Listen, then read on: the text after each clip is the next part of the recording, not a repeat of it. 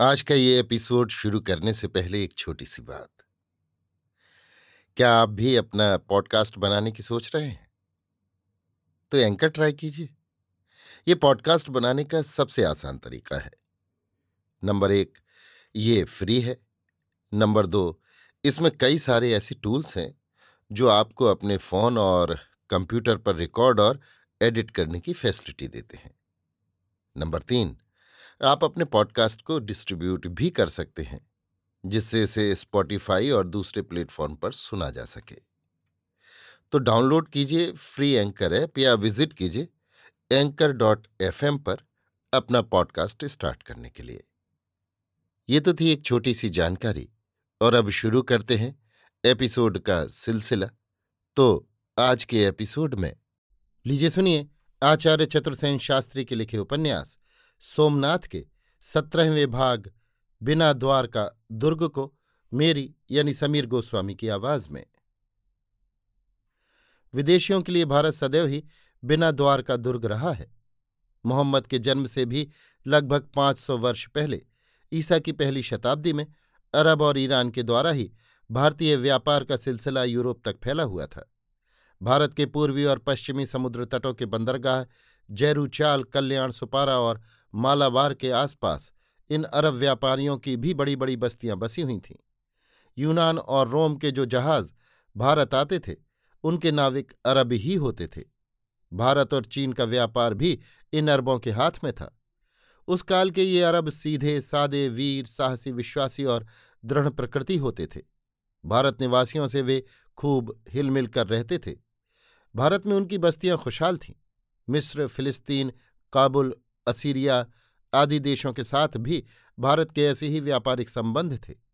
मिश्र के प्राचीन बादशाह ने भारत से व्यापार की सुविधा रहने के ही विचार से लाल सागर के किनारों पर अनेक बंदरगाहों की रचना की थी और ईरान के बादशाहों ने भी फारस की खाड़ी में कई बंदरगाह इसी इरादे से बनवाए थे। मिश्र के प्रधान बंदर सिकंदरिया में हिंदुओं की अच्छी आबादी थी। अरबी मल्लाह भारतीय नौकाओं पर नौकर रहते थे। इस्लाम का जन्म होने पर भी अरबों का वैसा ही संबंध भारत से कायम रहा।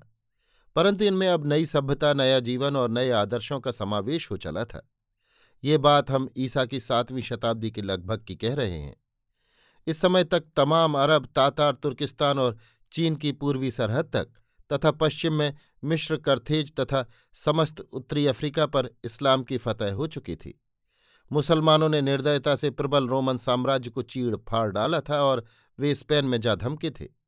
उनकी विजयनी सेनाएँ जंगलों, मैदानों, पहाड़ों और नदियों को पार करती हुई भारत की सीमा तक पहुँच गई थीं और उन्होंने ईरान के बेड़ों को जल समाधि देकर हिंद महासागर पर अपना एकाधिपत्य जमा लिया था तथा हिंद महासागर के व्यापार को हथिया लिया था। इस समय जबकि मुस्लिम सत्ता मध्य एशिया और यूरोप में अपनी जड़ें जमा रही थी भारत में सम्राट हर्षवर्धन का देहांत हो चुका था। पुरानी और नई जातियों ने नवीन राजपूत शक्ति को जन्म दिया था, जिन्होंने मध्य भारत तथा उत्तर पूर्वी भारत में अनेक खंड राज्य स्थापित कर लिए थे। उनमें परस्पर युद्ध होते रहते थे। उन पर किसी बड़ी शक्ति का नियंत्रण न था।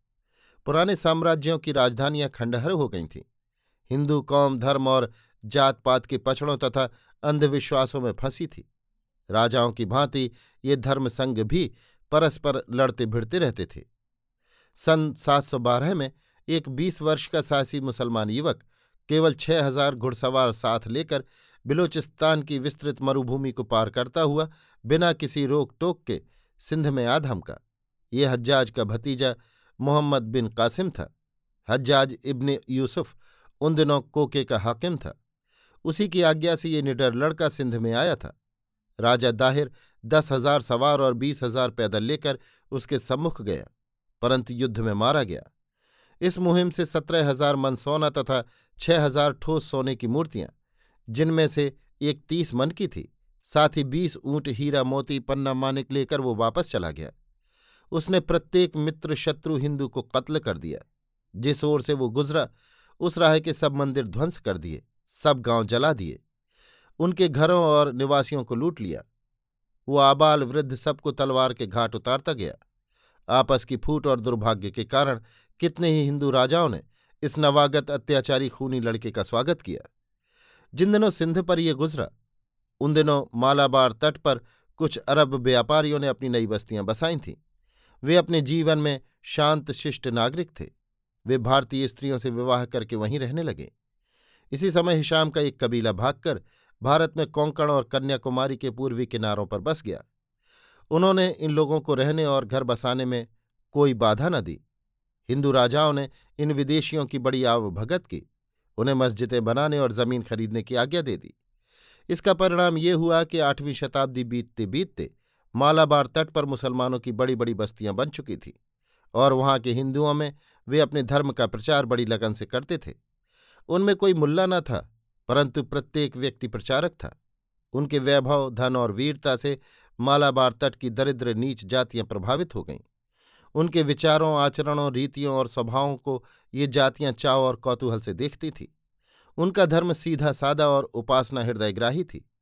वे दिन भर में अनेक बार नमाज़ पढ़ते थे। नमाज़ की सफबंदी, रोज़ों की सख्त पाबंदी, खैरात और उसके नियम, पारस्परिक सामाजिक सभ्यता आदि के सिद्धांत, ये सब ऐसी बातें थीं जो तत्कालीन दलित हिंदू वर्ग की जातियों को, जो मालाबार तट पर फैली हुई थी, प्रभावित किए बिना न रह सकी।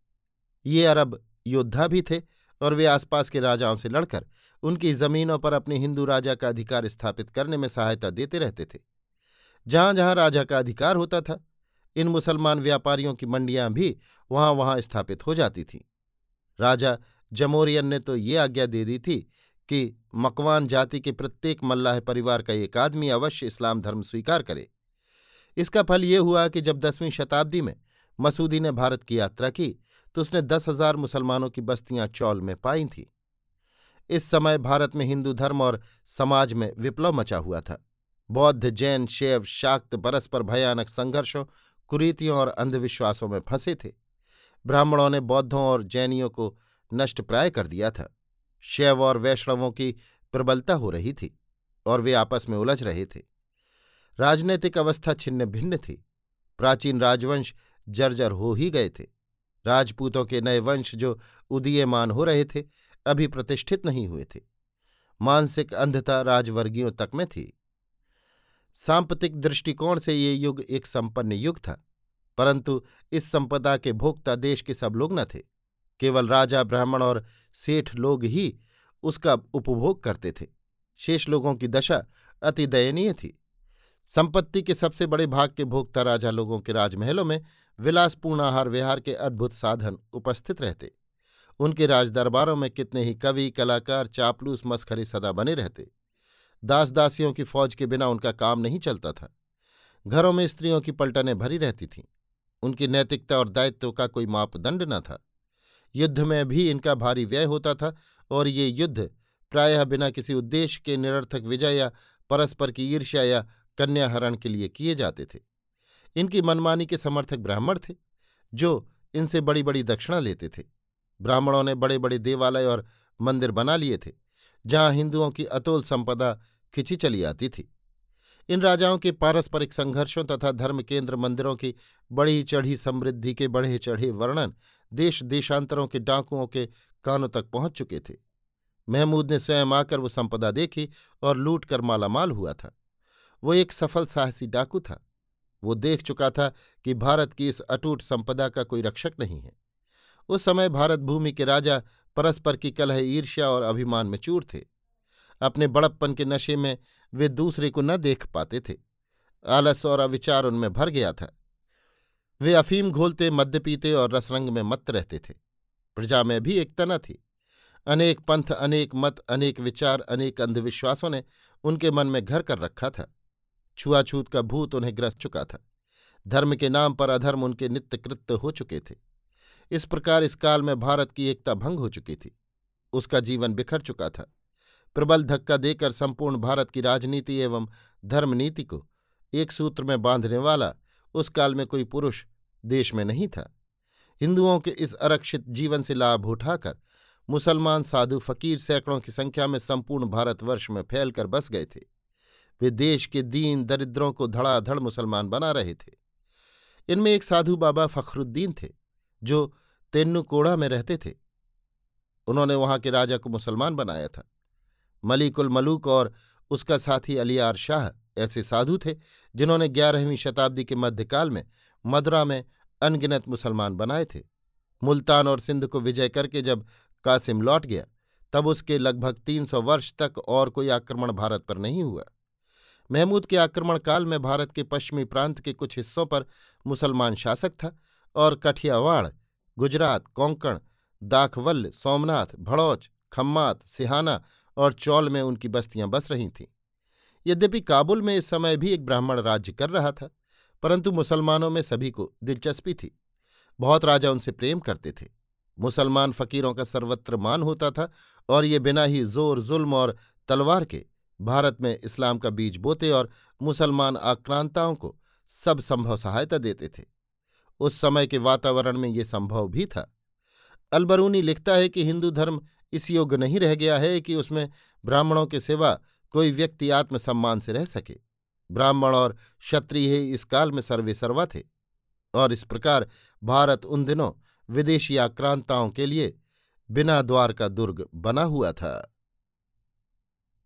अभी आप सुन रहे थे आचार्य चतुर्सेन शास्त्री के लिखे उपन्यास, सोमनाथ के सत्रहवें भाग, बिना द्वार का दुर्ग को मेरी यानी समीर गोस्वामी की आवाज़ में।